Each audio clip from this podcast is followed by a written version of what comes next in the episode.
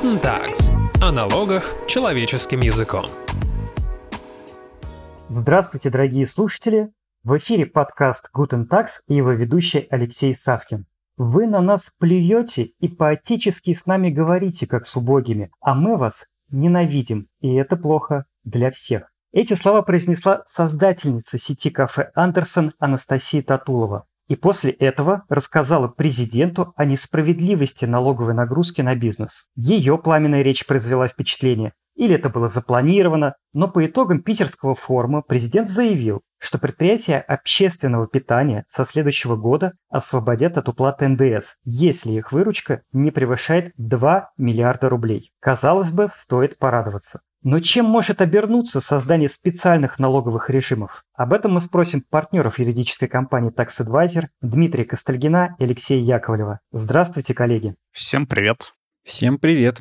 Коллеги, помните анекдот? В Госдуме приняли закон «Не убий» и следом 300 поправок. Вот скажите, это тот случай, налоги вроде бы должны платить все, но есть теперь исключения. Это хорошо или плохо? Коллеги, вопрос вам обоим. Дмитрий, давайте с вас начнем. Формально, если мы говорим про закон, который предоставил льготу общепиту по НДСу, 300 поправок не могло случиться, потому что по мановению волшебной палочки эти поправки получились уже в третьем чтении, и, в общем-то, некогда было вносить эти 300 поправок. Поэтому, скорее, этот кейс, наверное, создаст новый анекдот. А если говорить серьезно, на самом деле, мне кажется, проблема в том, что здесь нету черно-белого фона, да, здесь гораздо больше больше оттенков, то есть нельзя однозначно сказать, что это плохо или что это хорошо. Учитывая, что, в общем-то, у нас нагрузка на бизнес э, не самая маленькая по сравнению с другими правопорядками, и учитывая, что у нас пандемия идет второй год, в том числе отрасль общепита первая пострадавшая от пандемии, то, с одной стороны, предоставление каких-то послаблений отрасли – это хорошо. С другой стороны, мы все понимаем, что предоставление каких-то поблажек одной отрасли, да, может вызвать вопросы у других отраслей, которые, в общем-то, тоже пострадали, да, и здесь возникает вопрос, почему одним все, а другим условно ничего. И, наверное, это вот самый главный вопрос, который можно здесь ставить, потому что отраслей, очевидно, пострадало, в общем-то, больше, и более того, у нас вот мы уже упоминали в нашем подкасте подход государства а, по определению пострадавших, он состоит в каких-то ритуальных критериях, типа кодов АКВЭД, а не в том, чтобы посмотреть, у кого выручка упала больше, чем на 50%, и, наверное, вне зависимости в какой отрасли, отрасли, то в целом разумно признавать такого налогоплательщика пострадавшим.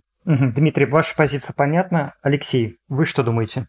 А можно я сделаю чистосердечное признание? Э, весь, весь внимание.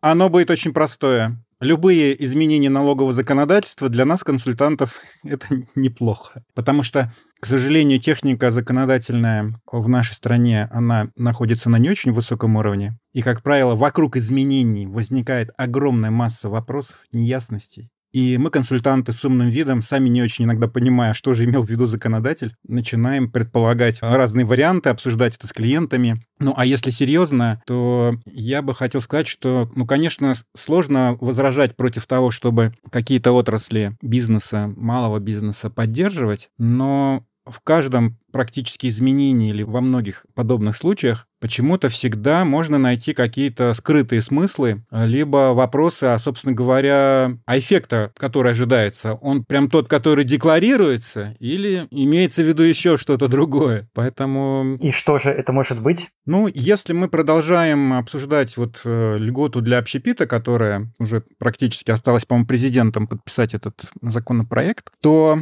интересно, что выбран только налог на добавленную стоимость. И, конечно, он такой довольно неприятный для налогоплательщиков, но он неприятный чем? Собственно говоря, сама налоговая нагрузка, поскольку этот косвенный налог, она вроде бы как должна перелагаться на конечных потребителей, ну то есть на нас в данном случае, да, тех, кто кушает, тех, кто приобретает. Но в России налог на добавленную стоимость это еще и самый жестко администрируемый налог. Благодаря очень такой продвинутой налоговой отчетности, благодаря информационным ресурсам, которыми располагают. Алексей, а вот ну, все-таки извините, перебью, ближе к смыслу. А, собственно, кому выгодно? Где скрытый смысл-то?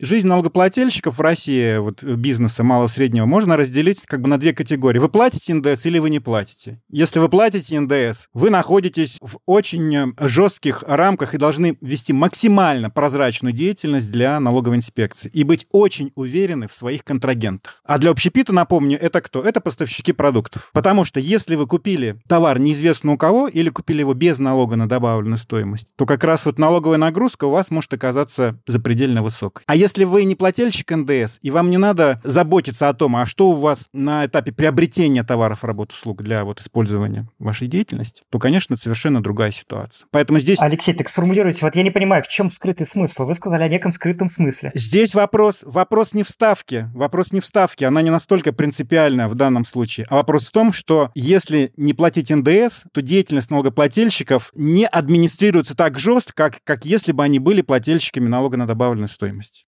Понял. Дмитрий, расскажите, вы согласны, что здесь есть какие-то еще подтексты и скрытые смыслы в этой льготе? Я согласен с Алексеем, что, безусловно, как только ты перестаешь быть плательщиком а, НДС, ты, по сути, получаешь поблажку с точки зрения административного, в том числе давления, да, вот косвенные эффекты. Но при этом я бы обратил внимание на ремарку Алексея про то, что, да, льгота описана, мы не анализируем конкретные нестыковки и так далее, но, опять же, к тексту закона, который вот осталось подписать президенту, достаточно много вопросов, и, к сожалению, будут пострадавшие, в том числе среди тех, кто начнет этой льготой пользоваться, потому что есть серые зоны, и, как показывает российская практика, те же льготы для IT-маневра написаны так, что вроде как бы льгота есть, а воспользоваться ей крайне тяжело, потому что нужно соблюсти э, миллион условий, которые крайне непрозрачны. И, с другой стороны, понятна логика и боль общепита, который, по сути-то, говорил следующее, что НДС для меня оборотный налог, да, то есть я пошел на рынке, купил э, овощи, там, мясо и какие-то другие ингредиенты, понятно, что у меня нет входящего НДСа, в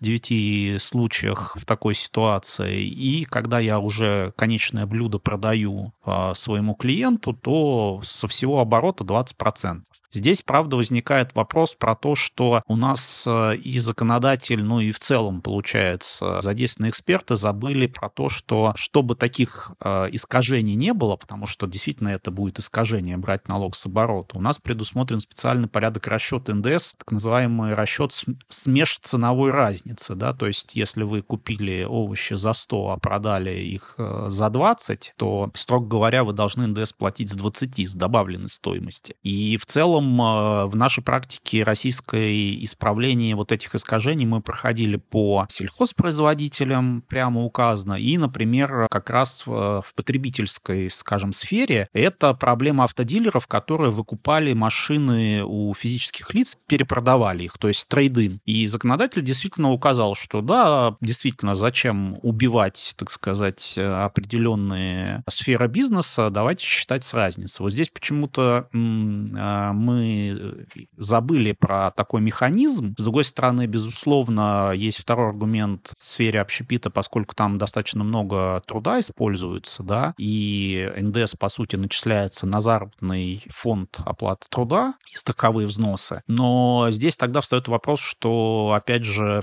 в других отраслях тоже есть достаточно трудоемкие э, истории с производством, да, и почему вот они в положении, скажем так... Кто-то получил, а кто-то нет. Возвращаясь к этому. Да.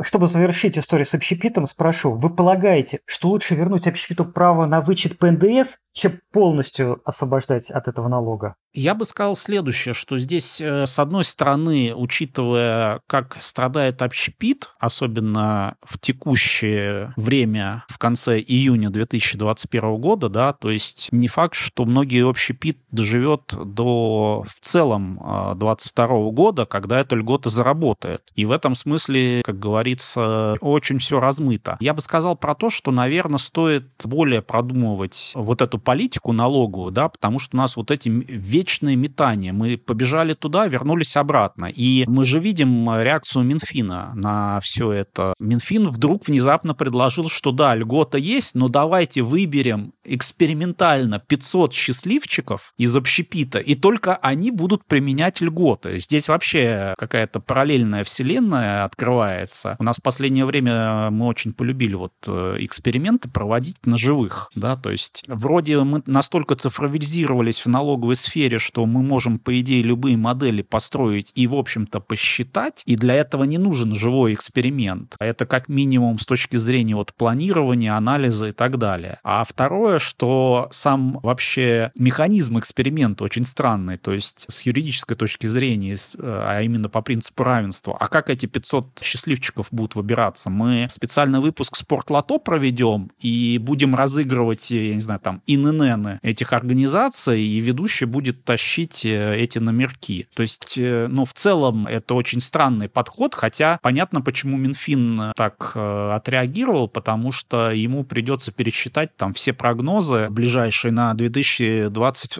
И налогов будет меньше. И налогов будет меньше. Конечно. Да. А как относятся к этой идее экономисты? Сейчас мы спросим мнение Евгения Надуршина, это главный экономист компании PF Capital. Евгений, расскажите нам, пожалуйста, что вы думаете об этом предложении? Я весьма неоднозначно отношусь э, к инициативе. Дело в том, что сам тезис в контексте действий властей, там, в частности, налоговой последних лет, о том, что в ответ на снижение НДС и страховых взносов компании сферы общепита обещают полностью обелиться, вызывает вопрос. То есть, если власти и налоговые знают, что они не полностью работают в белую, это не вопрос, э, когда там вводили льготные режимы для малого и среднего бизнеса, даже малого именно в первую очередь, ИП, самозанятых, мотивируя это тем, что просто невозможно отследить, невозможно понять, невозможно проконтролировать. И тогда давайте не будем пытаться создавать там некомфортных условий, которые мы создали во всей остальной экономике, а постараемся их облегчить в надежде на то, что они частично обелятся, и мы хотя бы что-то на этом сможем зарабатывать. Вот как бы в отношении сотен тысяч и миллионов экономических агентов, за которыми там возможности уследить нет, такой тезис, мне кажется, рабочим. В отношении сотен компаний, судя по всему, весьма немаленьких и достаточно крупных, это звучит по меньшей мере странно. Поэтому сам мотив кажется мне странным. Я искренне полагаю, что это скорее такая попытка властей компенсировать сектору, а точнее пока отдельным его игрокам, причем крупным в первую очередь, опять же, скорее всего, ну, в масштабах сектора, компенсировать потери, связанные с пандемией, которые они, видимо, до сих пор несут в силу различных инициатив.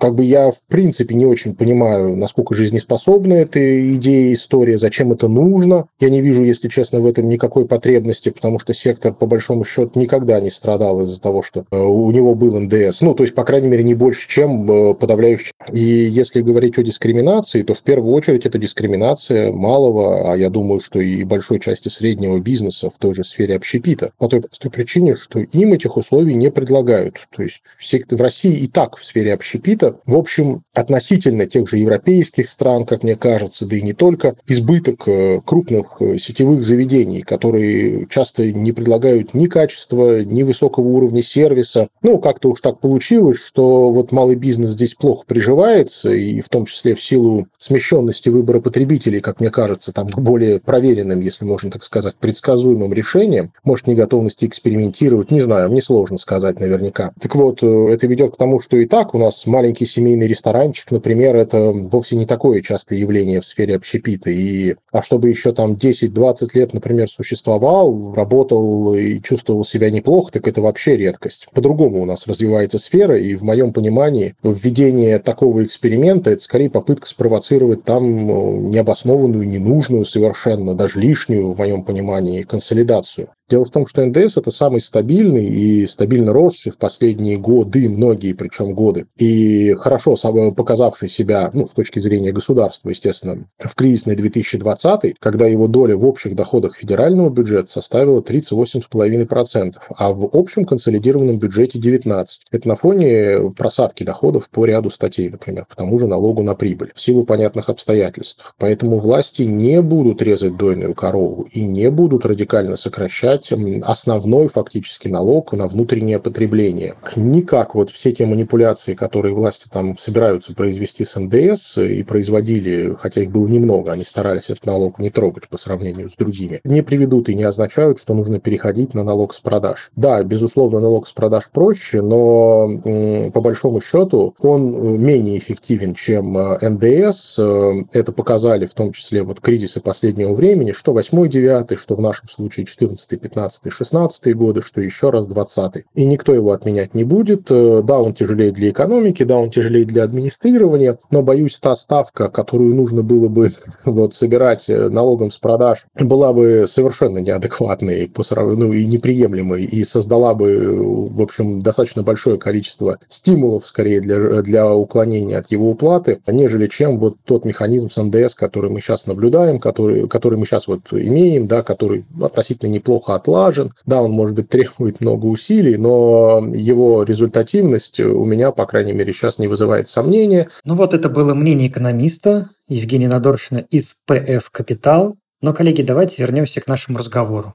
Я, наверное, соглашусь с тезисом о том, что предложенное послабление для малого среднего бизнеса в области общепита, но ставит претендентов на эти послабления ну, в неравное положение с другими отраслями. И вот эти разговоры о том, что потом посмотрим, распространим это на другие отрасли, честно говоря, видно, что какой-то внятной вообще политики здесь и последовательности нет. То есть уже понятно, что общепит получает эти льготы. А все остальное, ну, это как бы обещанного, как говорится, три года ждут. И действительно можно согласиться с тезисом о том, что очень странно звучит аргументация о том, что это должно как-то способствовать обелению. Потому что, как мы уже вот а, отмечали, НДС-то как раз это тот налог, администрирование которого позволяет налоговой ну, настолько четко видеть цепочки поставок, находить в них серые, черные зоны, что жизнь налогоплательщиков кардинально зависит от того, являются они налогоплательщиков плательщиками НДС или нет. Если они плательщики НДС, то им невольно приходится комплайнс какой-то проводить, контрагентов жестче проверять, потому что они все время находятся под риском, что какой-то вычет будет поставлен под сомнение. И как только налогоплательщик перестает платить НДС,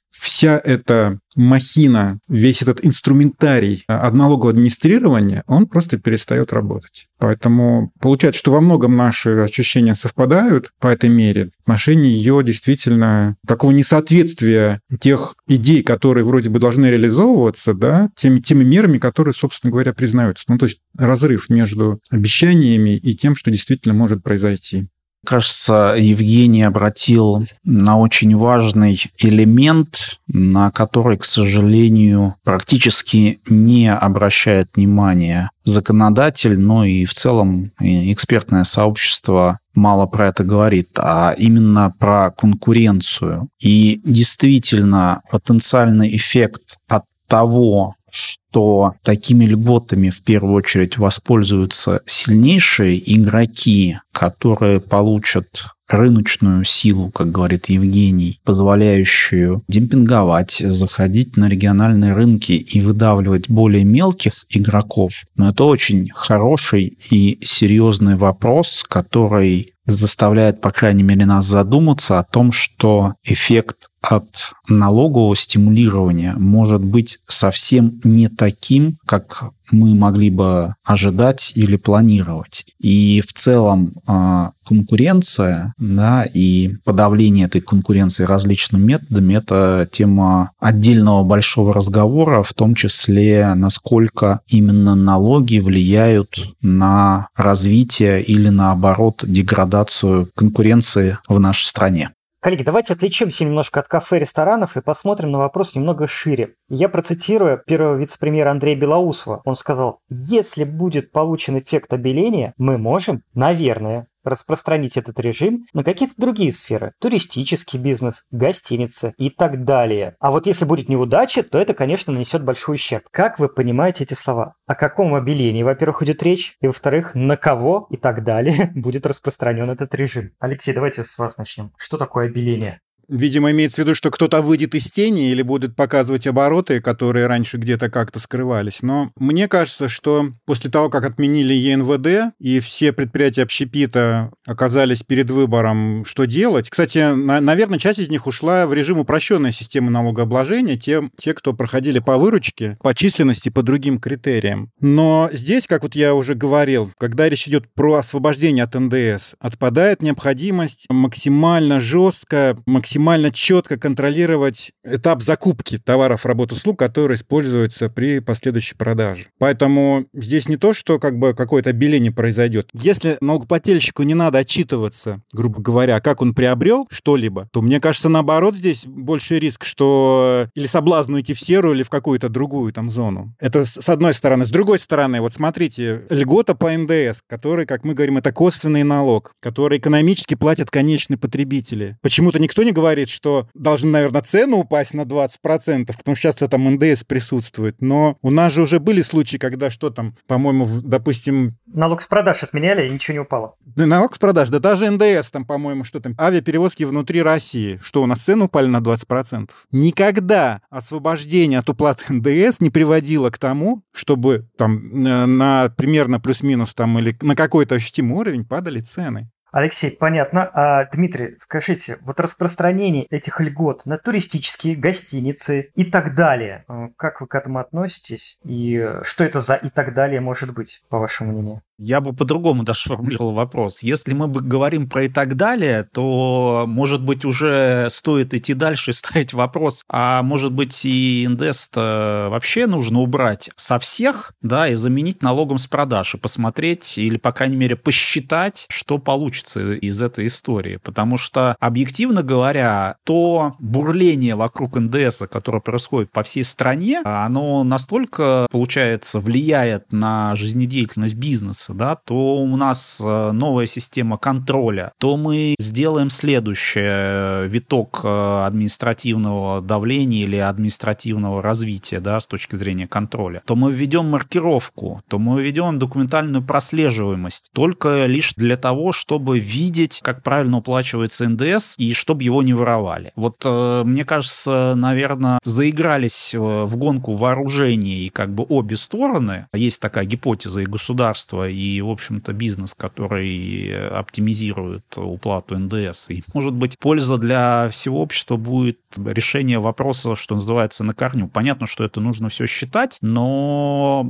скажем так, просто постепенное вот это отрезание каких-то отраслей, то есть общепит, потом турист, Гостиничный бизнес. Да, гостиничный бизнес и так далее, и так далее. Понятно, что он, наверное, не супер большую долю занимает в, в общем объеме, и вроде как это будет незаметно, но, тем не менее, вопрос достаточно остро стоит. А с точки зрения эффектов, так эффект будет просто по умолчанию, и даже если компании не обелятся, потому что, как Алексей правильно сказал, из-за того, что цены не вырастут, а НДС отменят, то банально у этих компаний налог на прибыль вырастет да, если там не огромный убыток и так далее, и так далее. Поэтому здесь, наверное, я бы сказал, что все-таки надо как-то более внимательно посмотреть, потому что, безусловно, опять же, вот, э, вот эта очередь, да, кто следующий должен быть, гостиничный бизнес или туристический? И тот, и другой, но они оба пострадали. Не, безусловно, они оба пострадали, но, опять же, тот же Минфин скажет, ну, давайте постепенно, так сказать, будем резать, так сказать, хвост собаки медленно. Коллеги, а я бы еще, знаете, хотел обратить внимание, что мы, конечно, сфокусировались на э, НДСе, но вот продолжая тему скрытых смыслов, хочу обратить ваше внимание, что предлагаемый, рассматриваемый нами сейчас обсуждаемый законопроект, он, по сути, дает еще общепиту льготу по взносам в фонды. Как это происходит? Как это, вернее, предполагается? Дело в том, что наряду с изменениями налогового кодекса предлагается внести изменения в 209 федеральный закон о поддержке там малого среднего среднего предпринимательства и скорректировать критерии для того, чтобы субъект был признан малым средним бизнесом по численности для общепита. Если сейчас 250 человек, то сделать полторы тысячи человек. А это означает, если вы субъект малого среднего предпринимательства, для вас ставка взносов не 30% общей, а 15%. Ну отлично же. Ну, чем же это плохо? Ну вот э, буду я меньше платить налогов. Рестораны и так сейчас в страшном убытке. Я бы только порадовался. Просто получается, что все-таки полторы тысячи человек, ну, я не знаю, мне, может быть, сейчас сходу сложно оценить, но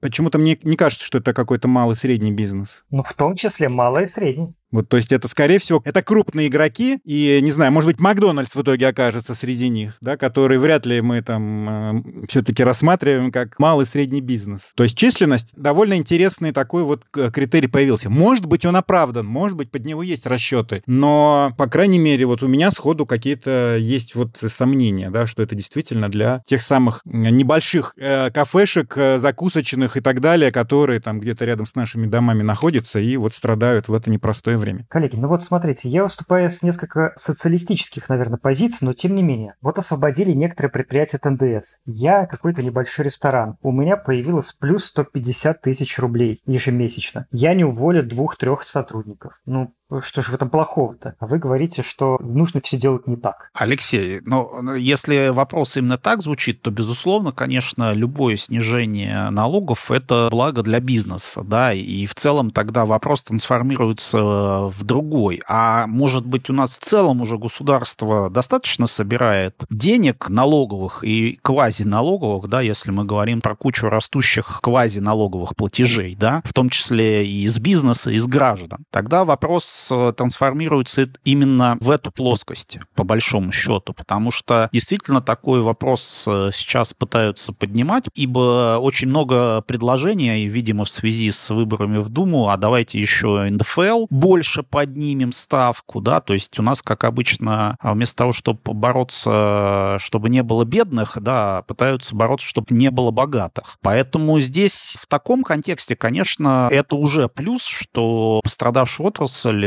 вздохнет как-то более свободно. Другой вопрос, что есть еще пострадавшие, которым также требуется помощь, да, и вот почему это решение не системное, вот скорее, ну, по крайней мере, я так понимаю, Алексей говорит про это, а вопрос именно в этом, а не в том, что вот как ай-яй-яй, какой плохой общепит, пролоббировали себе снижение в данном случае. Ну, потому что Анастасия Татулова вышла, достучалась, разжалобила, президент услышал, и все полетело. Вот у меня такая версия. Тогда, получается, кто громче крикнет, чтобы этот крик э, заглушить, тогда и случится льгота налоговая. Да. Что, конечно, тоже не, не говорит о том, что это решение до конца просчитано и, и справедливо. Это как раз скорее говорит о том, что система того, чтобы мониторить и быстро реагировать, да, у нас чисто бухгалтерский подход вот э, в налоговой политике, да, она, если вообще существует у нас налоговая политика в текущем моменте, он чисто бухгалтерский, потому что подход у нас регуляторов, если дать льготу, то нужно ее так дать, чтобы сборы и доходы бюджета не уменьшились. То есть никто не мыслит категориями, как раз вот как, Алексей, вы говорите, что бизнес сэкономит, вложится, откроет новые рабочие места, эти новые рабочие места... Или не уволит Да, или не старых. уволит старых, но как минимум есть будет шанс на какое-то развитие. Вот этими категориями у нас никто не мыслит. У нас мыслят категориями, сколько выпадающих доходов бюджета случится в связи с принятием этой льготы. А менталитет не меняется в сторону, а сколько новых предприятий, рабочих мест откроется, и мы получим там X миллиардов э, новых поступлений или хотя бы увеличим занятость праздно шатающихся граждан или гостей э, на, нашей страны.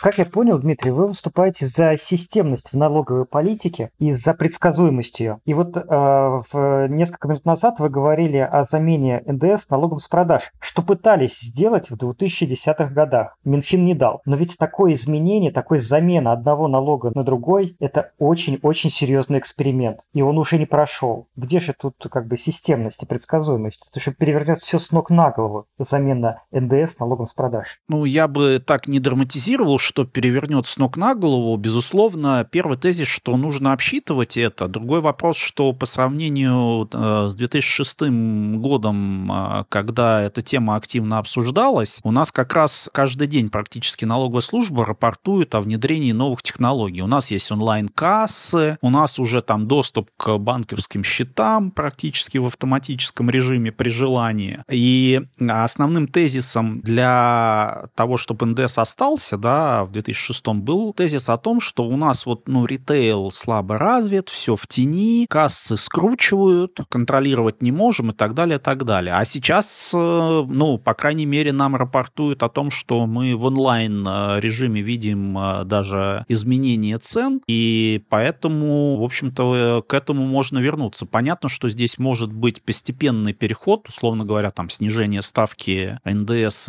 и введение налога с продаж, но сейчас это просто не обсуждается, и такое ощущение, что все настолько вот заигрались э, в эту гонку с э, НДСом, да, и Тут, конечно, безусловно, могут быть огромные аргументы против введения налога с продаж, даже банально по той причине, что столько денег вбухано в контроль, столько дата-центров построено, что ну а как же это все выключить и не использовать? Потому что вы будете, по сути, контролировать только конечное потребление, и вам не нужно контролировать, по сути, там, цепочки по НДСу, стыкую счета, фактура, поставки и так далее, так далее это дискуссионный вопрос, но, тем не менее, наверное, хотелось бы хоть какой-то дискуссии. А так, получается, у нас э, постепенно подрезается НДС по отраслям, да, и в итоге кто у нас останется там? А, нефтегаз и энергетика, ну... Самый большой, наверное. Сектор. Сказать, в этом смысле уже давно витает идея, давайте напишем отдельный налоговый кодекс для 100 крупнейших компаний, а всех остальных, может быть, вообще освободим как-то.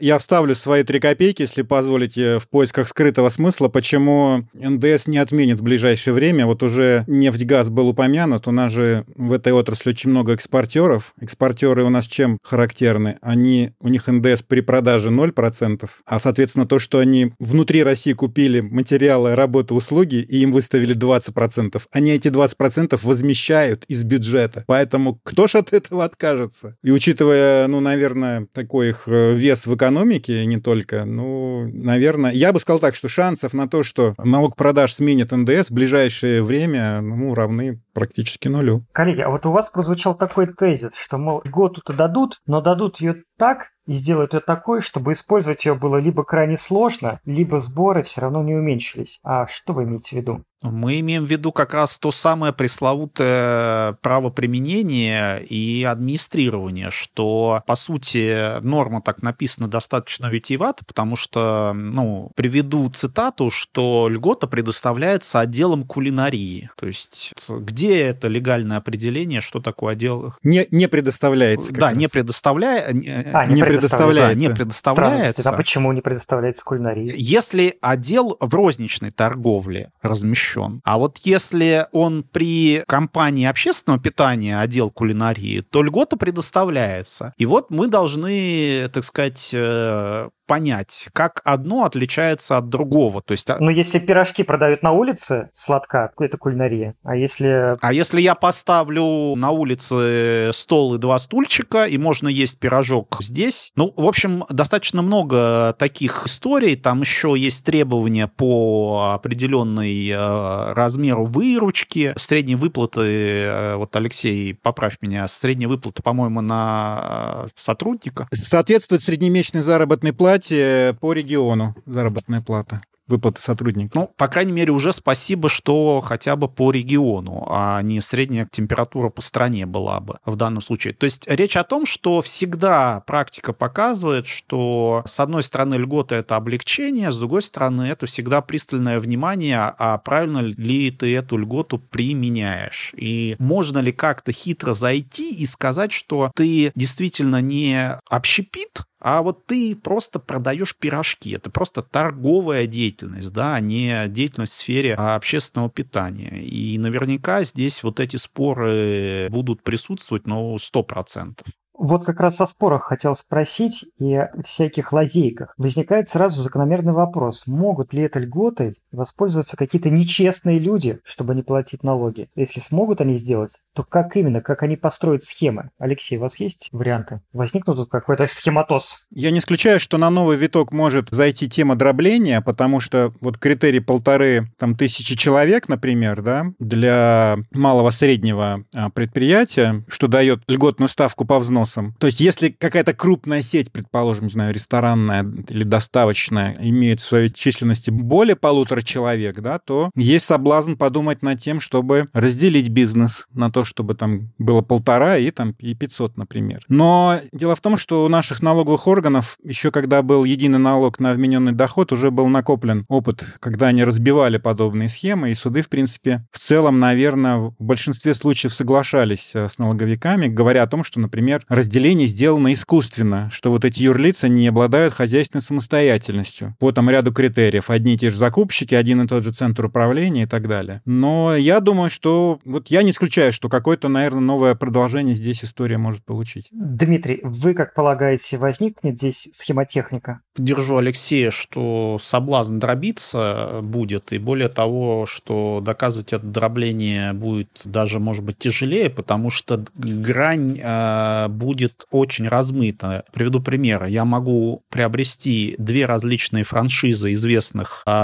общепитовских сетей, да, и сделать две разные компании. В каждой будет по полторы тысячи. И в целом бизнес-цель как бы есть, что одна франшиза с одними рисками и со своей экономикой, а вторая франшиза на другом юрлице, она тоже со своей спецификой и логично, так сказать, яйца разложить э, в разные корзины. Поэтому здесь скорее даже будет двунаправленное движение. То есть, с одной стороны, кто-то будет э, искусственно дробиться, а кто-то, может быть, даже уже исторически работает вот э, по разным компаниям, и потенциально к ним могут предъявлять претензии о дроблении, хотя, в общем-то, они, например, эту цель не преследовали, и бизнес ведут, условно говоря, там лет пять как до этой льготы, да, поэтому, наверное, двунаправленное движение будет, то есть кто-то захочет э, сэкономить, а кому-то придется просто кровно заработанное защищать и отбиваться от претензий. Ну и плюс, наверное, здесь вот есть такой тонкий момент, это оборот наличных в общепите. Получается, здесь, с одной стороны, он вроде как, видимо, будет обеляться, да, с другой стороны, для, скажем так, недобросовестных э,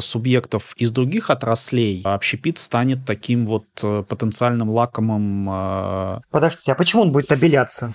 Обеляться будет за счет того, что у тебя нагрузка снижается, ты можешь показывать полную выручку и, соответственно, не испытывать такую нагрузку. Безусловно, это, опять же, возвращаясь к вопросу, будет ли эффект, будут разные субъекты, у всех разная экономика. Для кого-то, может быть, отмена НДС э, вообще не решит проблемы высокого налогового бремени, и он в такой серо-черной зоне останется. Наверняка такие субъекты будут. Угу. Но я перебил вас. Общепит, вы говорили, станет лаковым кусочком для кого? Ну, возможно, для субъектов, которым требуется, так сказать, кэш, да. Поэтому здесь, в общем-то, косвенные эффекты тоже нужно наблюдать и мониторить. В этом смысле, я думаю, э, налоговая служба тоже будет внимательно наблюдать за субъектами общепита, которые будут э, применять эту льготу. Э, я, поскольку я не юрист, я могу говорить откровенно, и поэтому спрошу прямо. Скажите, пожалуйста, Алексей, вы как считаете, общепит может стать в отдельных случаях центром для обналички? Центром? Хороший вопрос. Да, ну таким центриком, маленькими центриками у кого-то. Общепит, э, поскольку он работает с физлицами, получая деньги, и потом он должен что-то закупать и должен деньги отдавать, то, конечно, потенциально все такие сферы подобные, это не только общепит, они как раз, ну, могут потенциально при наличии какого-то злого умысла и желания заработать на этом, а, могут использоваться в таких схемах. Это безусловно. Скорее, отмена ЕНВД была, ну, то есть одной из причин отмены ЕНВД была схема, которую, в общем-то, налоговая служба, я не знаю, мне кажется, лет 10 уже писала в письмах, да, так называемая, пивной ларек, да, когда у вас э, пивной ларек на ЕНВД и платит условно 10 тысяч рублей в квартал э, налога, а прогоняет через себя там оборот в миллиард рублей, тем самым формально получая некий легальный оборот. Но это уже здесь даже, я бы сказал, вопрос не про налоги, а скорее уже про более серьезные составы по легализации денежных средств. Вот, поэтому в этом смысле потенциально, наверное, могут быть такие кейсы, но я бы так сказал, что вот такая история, она, в принципе, давно уже на мониторах у контролера, да, вопрос тут, насколько эффективно этот радар улавливает вот так, такие искажения. Коллеги, а вот мы еще не обсудили такой интересный вопрос. Э, вот отменили налог для общепита, хорошо, но поставщики таких компаний продолжают НДС платить. Что им делать? Куда этот НДС девается?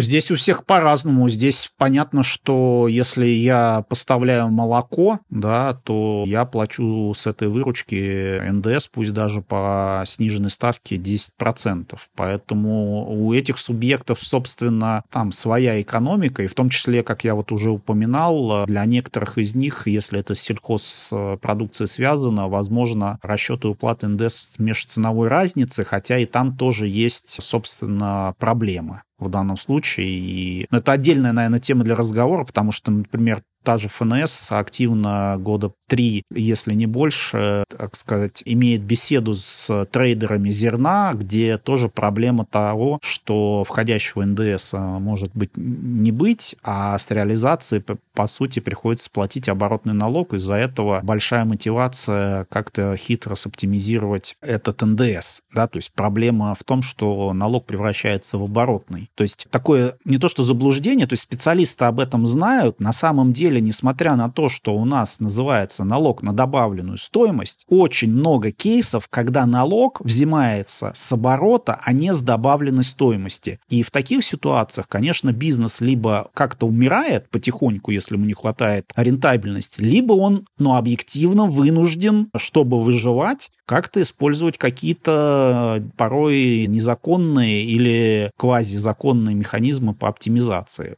Проблема в том, что, опять же, вот вернусь, что точечно у нас государство не может пока реагировать вот э, на такие вызовы. То есть у нас все злодеи, и те, кто с огромной рентабельностью и все равно продолжают, скажем так, тырить НДС, а есть кто едва концы с концами сводит, и они вынуждены вот балансировать на грани. Вот разницы между первой и второй группой государство не видит. Дмитрий, коллеги, давайте подведем итог. Сформулируйте, пожалуйста, вашу позицию в двух предложениях и ответьте мне на вопрос. Как вы смотрите на отмену НДС для общепита и, возможно, для других отраслей? Алексей, скажите нам кратко свою позицию. Эта мера выглядит непоследовательной, и есть ощущение, что выиграют от нее далеко не те малые и средние предприятия, под, э, скажем так, лозунгами которых, под, под лозунгами спасения которых эта льгота вводится. Дмитрий?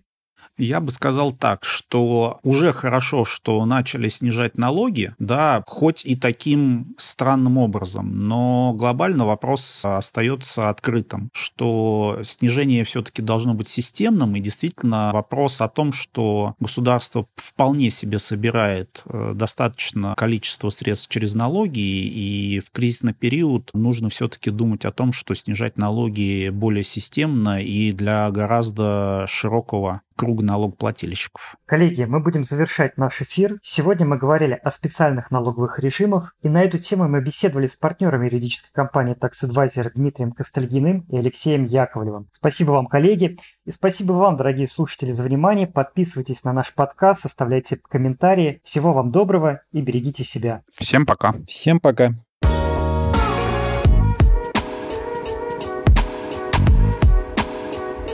Guten Tags о налогах человеческим языком.